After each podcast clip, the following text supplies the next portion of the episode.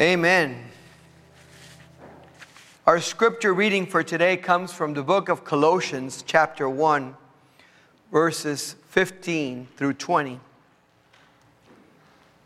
He is the image of the invisible God, the firstborn of all creation.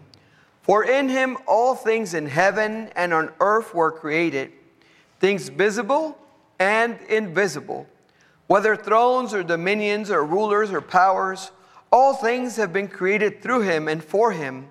He himself is before all things, and in him all things hold together. He is the head of the body, the church.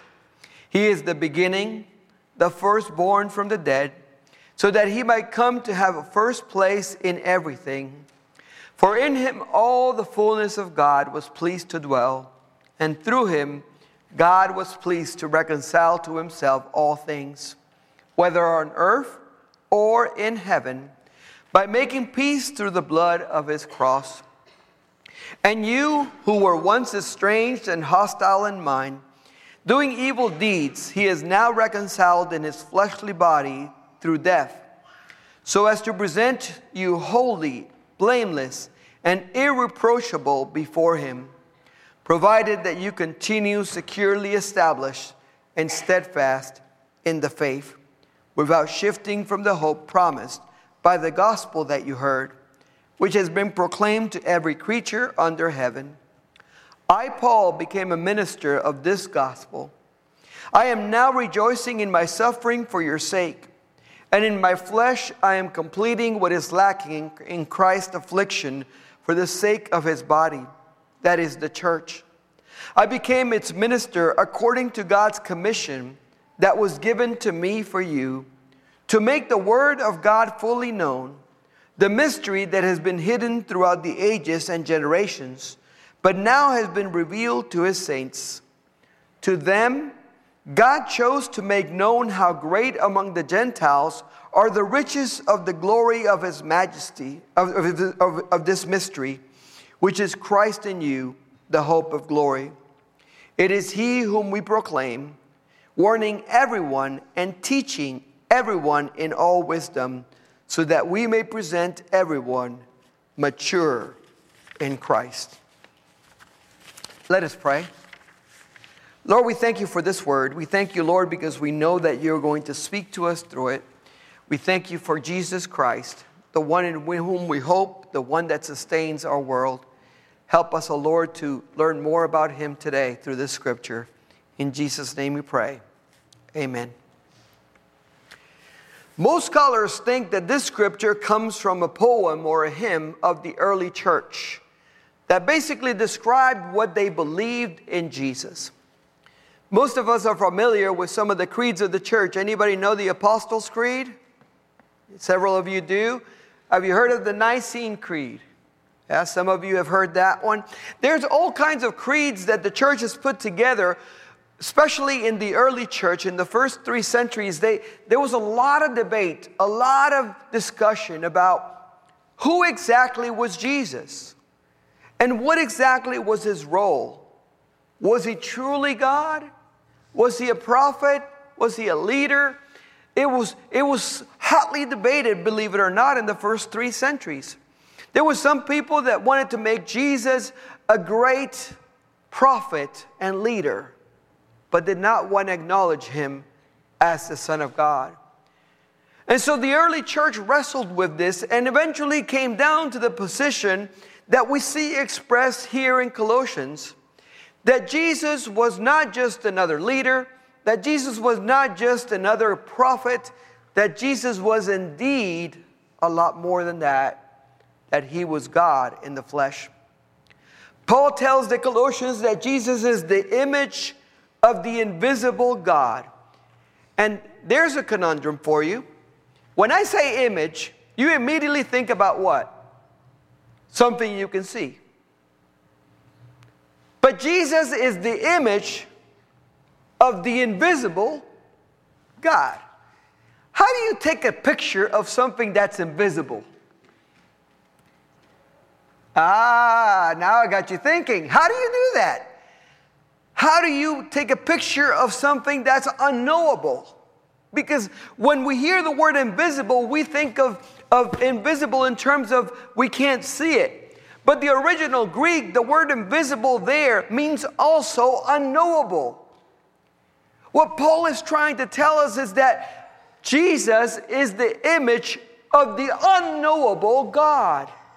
That God is so great, so unfathomable that we can't even comprehend Him with our mind and with our understanding, and that therefore, because He is so unknowable, we had to get Jesus to show us what He was like. The Greek word for uh, image here is eikon, E I K O N, and it expresses two different ideas. The first one is the likeness as an image on a coin, like when you see the likeness of a person on the face of a coin. The second one is the sense of the manifestation of something that is unknown, that is being revealed. Something that is a mystery that is being made known to us. In the first one, of course, we think of coins, we think of mirrors that give us back a reflection of our own image, right? In the second one, we think about something that was unknown and now has been made known to us in a new way. Paul was trying to say that Jesus is not merely a representation of God, but actually God in the flesh. He was trying to say that he came to reveal God to us in a new way, a God that was so invisible and unknowable that we could not get to him before Jesus. I read a scholar trying to explain just how unknowable God is. Because as you look at scripture, you find that there are references in the Old Testament of just how far above us God is in terms of the gap between us and God. You remember what happened when Moses said, Let me see your face? And God said, uh, If you saw me, you would surely die. He said, If you saw me, you would surely die. Why? Because God is so unknowable that seeing God would be like trying to hold on to a high voltage wire with your hand. It would crisp you. It's so unknowable, so great, so unfathomable that, that it just it would blow your mind to be able to gaze on God. And so God is so unknowable that there had to be a more approachable way for us to know him. Come in Jesus, the Son of God. Jesus came so that he would reveal God to us in a new and knowable way, in a personal way, in a tangible way, to show us through example, through the way he lived, through the way he taught, through the way he related to others, what God was really like. Jesus said, If you have seen me, you have seen the Father. If you have seen me, you have seen the Father. He didn't say you've seen sort of a reflection of the Father, you've seen hints of the Father. No, he said, To know me, to see me, is to see the Father. He was letting us know there that he was truly God. Paul goes on to say that Jesus is the firstborn of all creation. The Greek word here is prototokos. Prototokos. Everybody, three times fast. Prototokos. Prototokos. Prototokos describes the priority of Jesus in time and the supremacy of Jesus in rank. Those are two distinct things.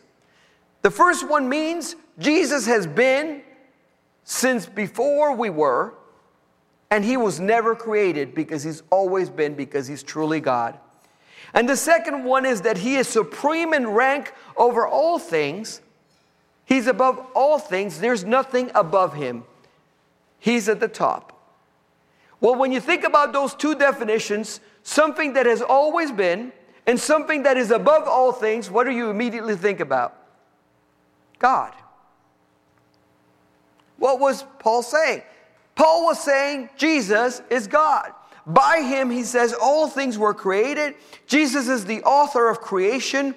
He is the great Logos, the Word through which all things came into being. You remember Genesis? God said, and things came into being, and then He said it was good. He is the author of creation, but He's more than that. He says He is the one that sustains creation, He is the one that keeps it together. He didn't just make it and go off and He's done and it's over and creation just sits over here on the side doing its own thing. He says, through him, all things are sustained. When we look at all that God has created through Jesus, we worship and honor him even more. How many of you have seen the recent images of galaxies? If you see those images and you still don't believe there's a God, I don't know what to tell you. I mean, to see the majesty of the created order that God has made, and to say that there's no God behind that just blows my mind. Because if you read some of the descriptions of some of the pictures, one of the pictures even has three galaxies that rotate around each other in orbits, forming a perfect pattern that keeps them in sync with each other perpetually. That just doesn't happen by chance. That just doesn't happen because of some big explosion and bang. Uh, last time I checked, nothing good is created out of explosion. You know? But here is a picture that shows us in the creations this whole idea and concept of God making things so that things fit with each other and things flow with each other in such a majestic way that it reflects the glory of God. Scripture says that the heavens remind us of the glory of God, but they also reveal to us the supremacy of Christ, the one who keeps all things together, the one who continues to sustain creation even today. See, it's not just that he made everything, is that he sustains everything even today. Paul makes it clear that nothing is left out.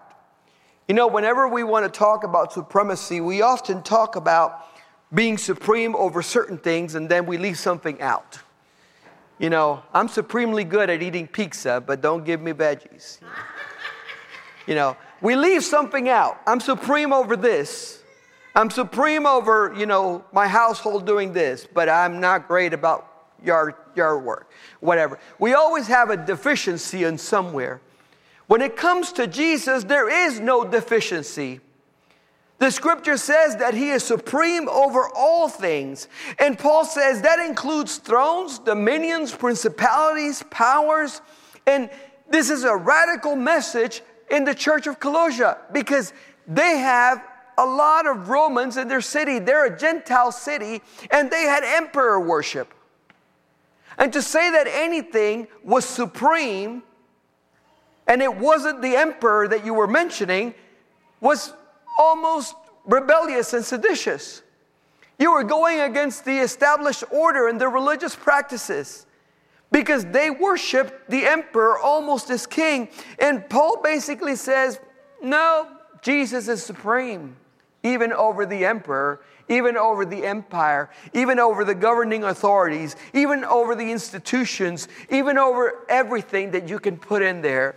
He is supreme and above all things. People back then worshiped the empire because it brought some stability. You know, they talked about the, the barbaric hordes outside of the empire that kind of ran rampant, but the empire brought peace. Never mind that it did so through force and through armies and through killing and through all kinds of coercion. And in a situation like this, Paul basically says, no, the empire is not the greatest supreme thing in the land. Jesus actually is. He is the most important. Paul goes on to describe Christ as the head of the body, the church. Again, defying Roman convictions and beliefs about the emperor. You know, everybody in the Roman Empire was supposed to worship the emperor as God. They were supposed to adore the Caesar. Anytime the Caesar put out a decree, it was, it was like the word of God coming down. And they were supposed to obey it. And here is Paul saying, Nope, when it comes to who you follow and who directs the life of the church and who directs what you do as the body of Christ, Christ is the head. Not the state, not the institution, not anything else. It's only Jesus. Christ is also the expression and the embodiment of God's own being. The scripture tells us that God poured himself out into human form and became flesh and dwelt among us. Why? Why did he do that?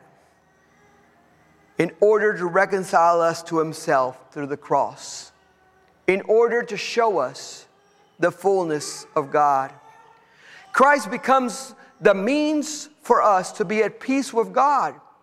It is through forgiveness that is bought at the cross that we are able to come before God as those who have been forgiven and reconciled from our sin. It is only through the blood of Jesus that was spilled on the cross that we are able to have peace with God. It is only through what Jesus did and being raised from the dead that we can even hope for eternal life. If He hadn't done it, we wouldn't have any hope. There'd be no chance of us doing it, there'd be no way of us doing it and there would be nothing that we could do for ourselves to save ourselves. Why is Paul saying all this to the church of Colossia? Because they had some false teachers that were coming into town. There was always false teachers. They were there back then, and they're still here now. They're still around us today.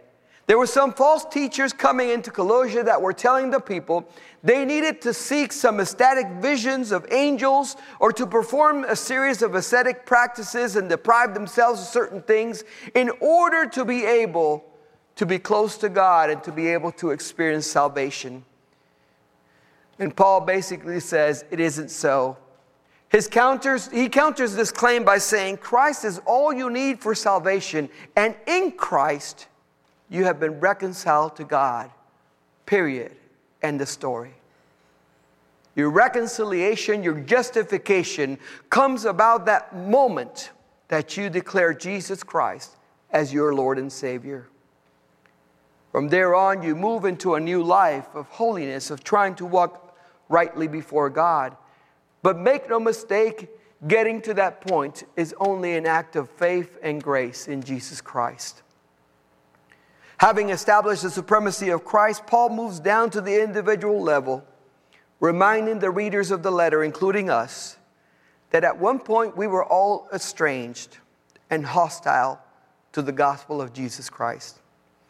That at one point we were all living in the flesh, doing whatever we wanted, but that now that we have been reconciled to Christ, now that we have been redeemed by His grace, now that He has covered our sin through His blood, we must present ourselves, mind, body, and soul to God as holy and blameless and irreproachable. Now, that's a tall order. Y'all ready to present yourselves before God as holy, blameless, and irreproachable? Ooh, that's hard, isn't it? That only makes sense when you look at what he has just said. That only makes sense when you understand what he, he just finished saying, which is basically that when we come to know Jesus Christ as our Lord and Savior, He has washed away our sins, He has covered us through His sacrifice, and that is what makes us holy, blameless, and irreproachable before God. It is not anything we did, it is what He did on the cross that is attributed to us as righteousness. Paul wants us to continue to be secure in our faith and not lose it. He says, Don't let them confuse you. Don't let them lead you astray through false philosophies. Don't let them tell you that you have to do anything but know Jesus in order to arrive at salvation. Paul wants them to know that they belong to Christ and Christ belongs to them. And he wants them to hold on to that faith when all of these false teachers come into town with all of their requirements and all of their demands. It really took Jesus dying on the cross and being raised from the dead for us to have any hope of salvation. Jesus is the way, the truth, and the life, and no one comes to the Father except through him. Finally, Paul tells, tells them that he is rejoicing in his suffering for their sake because he knows his suffering is so that they, the church, will continue to receive the word of God fully. Now, that statement only makes sense to you when you realize that Paul is writing from prison. He's writing from jail. His present suffering is not some ideology or some imaginary suffering or some future suffering, it's a current situation. He is currently being held because of his belief in Jesus Christ.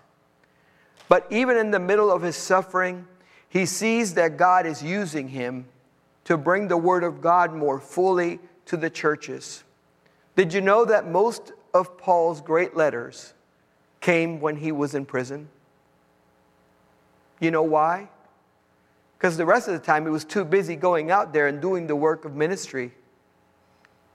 But when he was in jail and he had no other choice but to sit down and listen from God and record what God wanted the churches to hear, he was able to write a lot of the New Testament that we read today and that we follow today.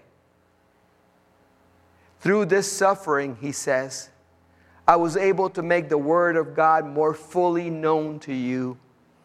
And I have been able to share with you the mystery that has been revealed in Christ and that has been hidden through the ages and the generations and that has now been made known to us in Jesus Christ.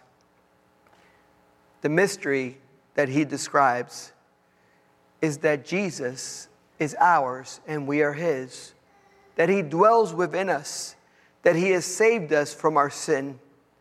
He says, if you know Jesus, you have the hope of glory. If you know Jesus, you have the hope of eternity. If you know Jesus, you have been redeemed of your sin. If you know Jesus, you have salvation through his blood. It is him we proclaim, he says, in the hopes of teaching everyone in all wisdom so that they may present themselves to God as mature in Christ. Anytime somebody mentions the word mature, I always ask, according to who? Because if you compare me to my sister, I'm very mature. You compare me to my dad, I'm very immature. Right? We always talk about maturity in comparison to somebody else, right? Or something else.